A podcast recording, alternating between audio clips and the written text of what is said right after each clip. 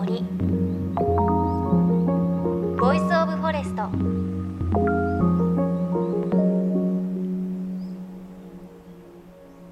おはようございます。高橋真理恵です。今日はメッセージからご紹介します。ラジオネームももこさん三重県の方。おはようございます。ドルフィンツアー素敵ですね。でもそんなに大変なんですね。笑い。青い海で泳ぐイルカと泳ぐと人生観変わりませんでしたか？私も去年沖縄でシュノーケリングをしてからハマってしまいました。また来月行ってきます。いいですね。そう先週の放送で小笠原でドルフィンツアーをしてなかなか部活みたいで大変だったっていうお話をしたんですが人生観変わった。どうでしょう。でも人生観変わりましたとまではいかないですけれどもイルカと泳いでイルカが目が合った感覚っていうのは初めての経験だったのでこう自分の人生に新しい感覚が増えたなっていう感じはしましたね。あの沖縄でシュノーケリングということで私ねおすすめはケラマ諸島でした。小笠原はボニンブルーって言うんですけれどケラマ諸島はケラマブルーといって晴れているとほんとすっごくねこう透き通っていて綺麗でそこにこう魚が泳いでるのでちょっとね本島からちょっと船で遠いですけれどフェリーで1時間ぐらいかかるんですけれど日帰りのツアーも頑張れば ありますのでよかったらチャレンジしてみてください。さあ JFN38 局を結んでお送りします。命の森 Voice of Forest。さあ蒸し暑くなってきましたね。そして夏休みということで自然のあるところへお出かけする機会増えてくるかと思います。そうなるとねやっぱりこれ気になりますよね。取れた。そう蚊です。わかりました。あの私自身ですね虫刺されについてはある種もいろいろ刺されてエキスパートだなと思ってるんですが今回は夏の風物詩そして夏場の鬱陶しい生き物の代表蚊の専門家の方お招きして生き物としての蚊のお話そして皆さんが知りたい蚊に食われないようにする方法などなど伺っていきます。JFN38 局をネットしてお送りします。命の森 Voice of Forest。今日も最後までお付き合いください。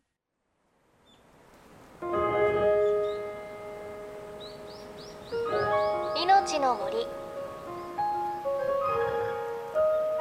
Voice of Forest。命の森 Voice of Forest スタジオにお越しいただいたのは東京慈恵会医科大学教授の嘉糠洋陸さんです。嘉糠さんよろしくお願いします。よろしくお願いします。え嘉糠さんなんですが衛生動物学と寄生虫学をご専門にされているということでいろいろお話を伺いたいと思うんですがまずあの金川先生のその研究内容とかお仕事内容っていうのは具体的にどういったものになるんですか？はい。あの世の中にはいろんな昆虫がいるんですけども、はい、特に人間の健康に害を及ぼすような可能性のある虫を扱うのが実はこの衛生動物学と、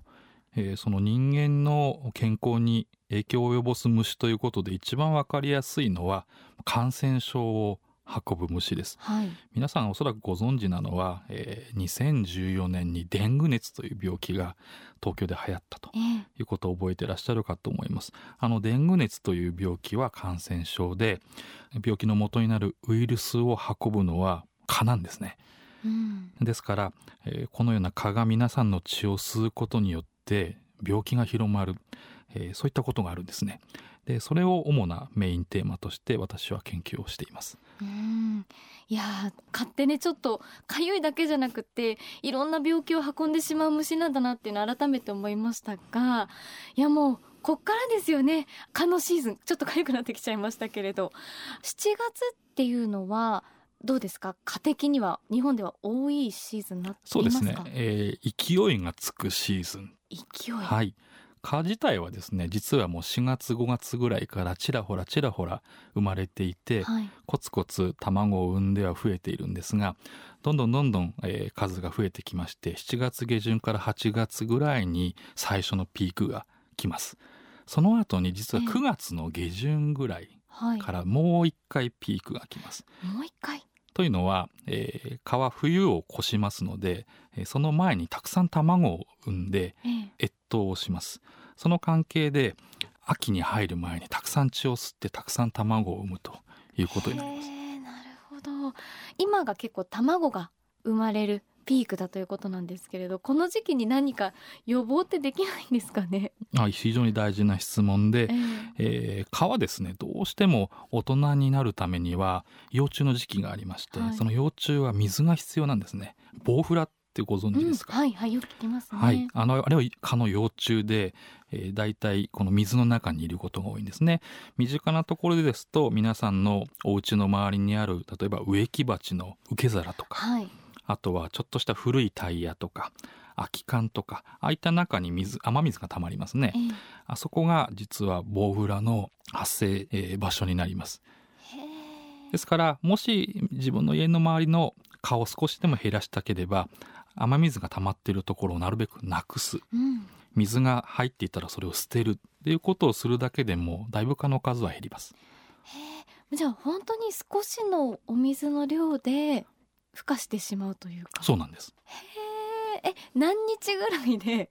生まれちゃうものなんですか？卵を産んでから。あもう、えっと、24時間48時間そういう単位で生まれてきますのでもう帰っていいですか？もう今帰ってすぐどうにかしないと。そうなんですね。ですからあの梅雨の時期っていうのは非常に我々にとっては厄介で蚊にとっては本当に嬉しい時期で、毎日毎日雨が降り水がたまりそこに卵を産んでボウフラが育ち大人の蚊が出てくる。はあ、なるほど。今年はちょっとそれにね気をつけてみたいと思いますが、まあ、とにかくそれでもこれからの季節私もそうなんですが本当に蚊に刺されたくないという声高まると思うんですがまずは、まあ、敵ではないですけど蚊のことをよく知っておきたいなと思うんですがその蚊はどう私たちのことを気づいてどう刺してどう血を吸うのかのメカニズムっていうのを教えていただいてもいいですか？はい。あの我々がご飯を食べるのと同じで、まあ、蚊も好みがあります、はい、でその好みというのはいろんな要素で左右されるんですが主なものは3つ、はい、我々が呼吸をする時に出す二酸化炭素、はい、もう一つは私たちの体から出る熱、はい、もう一つは、えー、我々の体が何かしら持ってる匂い。この3つの組み合わせで蚊は我々を人間だとみなして寄ってくるということが分かっています。はい、ですからたくさん二酸化炭素を出してある程度熱がたくさんあってでそれなりに匂いを持っている。そういう人が刺されやすいことになります。一番わかりやすいのは赤ん坊ですね。赤ん坊。赤ん坊っていうのはあの代謝が活発なので、ええ、ちょっと体温も高いですし二酸化炭素もよく出すんです。あえその匂いっていうのは我々でってやってわかる匂いなんですか？実は蚊の感じる匂いと我々の感じる匂いというのは好みはだいぶ違うというふうに言われてまして、はい、まあ、えー、例えば我々香水など嗅いたらあの非常にいい匂いだというふうに思いますよね、え蚊は実は香水の匂い嫌いなんです。まあそれを逆に利用してちょっと香水をつけてると刺さりにくいなんていうことも実はありますですね。でそれとは逆に実はあの汗の成分の中の一つである、まあ、オクタノールっていうものがあるんですが、はい、えー、これは人間が嗅いでもそんなに特段嫌な匂いではないんですね。汗の成分で無臭の汗ってよくありますよね。そうですね、えー、だけども蚊はですねそのオクタノールが大好きで、えー、もうそれを感知して寄ってくるんです。ですから汗っかきな人で別に人間が感じて臭いからという意味ではなくて、えー、もうオクタノールを含んでいる汗をたくさん出す人というのは蚊によく刺されやすいということが言われています。でこのような匂いというのは実は、まあ、蚊は大体100種類から200種類ぐらい見分けてると言われていて、うん、結局その匂いの集合体なんですね我々っていうのは。はい、でそれで好みというか決まってくるので例えば美味しそうなカレーライスとか美味しそうな、えー、中華丼とかいろんな匂いが入ってますよ。ね、ええ、蚊も全く一緒で匂いのカクテルいいものを持ってる人を好んで刺しに行くんですね。ですから案外意外な人普段から小切れにされてる全然匂わなそうな人がたくさん刺されるっていうのはそういう理由なんです。その人は蚊が好きなカクテルを体から発散してるすごく安心しました。なんか多分この飲み会ぐらいのお話ですといや臭いから刺されんだよみたいなのをよく出てくるんですけどそうではないっていうことを言えますね。言えます。あなたたちにはわからないけど蚊が好きな匂いなだけなんだよっていうことですもんね。その通りです。いやすごい心が楽になってきましたけれど。じゃあまあその、えっと CO2 と熱と匂いで人を発見したよって言ってくっついてくるんですよね蚊はじゃあその3つのうち最初に何を感知して次に何を感知して私たちの元に来るかっていうのはどうなってるんですか？あの普段蚊は隠れています。例えば野外ですと葉っぱの裏とか木のおよくあるような幹の穴の中におとなしくじっとしてたり例えば家ですと軒先の裏とかですねああいうところについてはい。普段は余計なエネルギーを使わないようにしてじーっと待っています。で最初に我々人間をどのように感知するかというと一番わかりやすいのが彼らにとっては二酸化炭素なんですね。我々が吐く二酸化炭素。これがだいたい距離としては10メートルぐらい先から彼らは検知します。うん。ですから例えばお散歩で公園に行きました。当然我々呼吸してますのではい。二酸化炭素を出します、そうすると藪の中でじーっとしていた形がその二酸化炭素を10メートル先から来たと認識して飛び始めます。ただその時は最初はまずまずは人間が来たというあの信号だけなんですね、はい。でその後は徐々に飛びながら我々を探していくんです。彼らあの一応目を持ってますけども、ええ。そんなそんなに何メートル先も見れ見えることができる目ではないので彼らはその先は今度は匂いを頼りにします。でだんだんだんだん飛びながら匂いの濃い方へ向かっていって、で最後はだいたい距離が50センチぐらいですね。ぐらいの距離になりますと今度は熱はい。を感知していよいよ獲物がいるということで我々の肌に止まるということなんですね。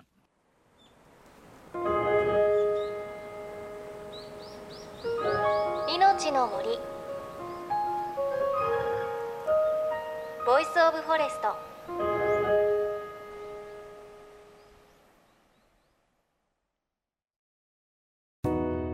JFN38 局では東日本大震災で被災した沿岸部や全国の震災による津波被害が予測される地域に津波から命を守る森の防潮堤を作る鎮守の森のプロジェクトを支援する募金を受け付けています。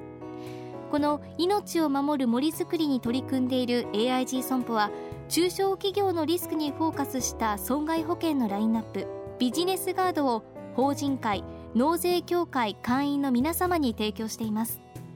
AIG 損保ではビジネスガード新規契約1件につき1本のどんぐりの苗木を植樹する命を守る森づくりを通じ被災地の復興全国の防災減災に取り組んでいます。命の森 Voice of Forest。今朝は東京慈恵会医科大学教授の金香弘隆さんに夏場の鬱陶しい生き物の代表蚊についていろいろ伺いました。いやあの金香先生にお話聞いてるだけでなんかちょっとね 痒くなっちゃったね感じもしたんですけれども。いやちゃんとねいろんなことが分かってよかったですね。蚊は二酸化炭素と体から出る熱とあと匂いで寄ってくると。でもうね大事なのは私すごくよく刺されるのでよくね友人とかに「いや臭いんじゃない?」とか いやなんか足の裏臭いらしいよとか いろんな情報がごちゃ混ぜに来てたんですけどそうではなくて人間は感じない蚊が好きな匂いを出してる人があの刺されやすいということであのかぬか先生教えてくださいました。すごく有名な綺麗な女優さんももうすごく刺される人がいるってねことをおっしゃっていたので、ね、よく刺される人ちょっと勇気出ますよね。自分が臭いわけではなく蚊が好きな匂いを出してるだけです。あとはあのーね先生おっしゃってましたけれどこれから蚊が、ね、第1回目のピークを迎えるということなのでできるだけお家の周りにあるこうちょっとした水たまりを作らないということを心がけると今年はちょっと鬱陶しいかも少なくなるかもしれません。よかったらぜひやってみてください。来週も嘉糠先生のお話続きをお伝えします。そして番組ではあなたの身近な森についてメッセージをお待ちしています。メッセージは番組ウェブサイトからお寄せください。命の森 Voice of Forest。お相手は高橋真理恵でした。この番組は AIG 損保の協力でお送りしました。命の森。の森。ボイスオブフォレスト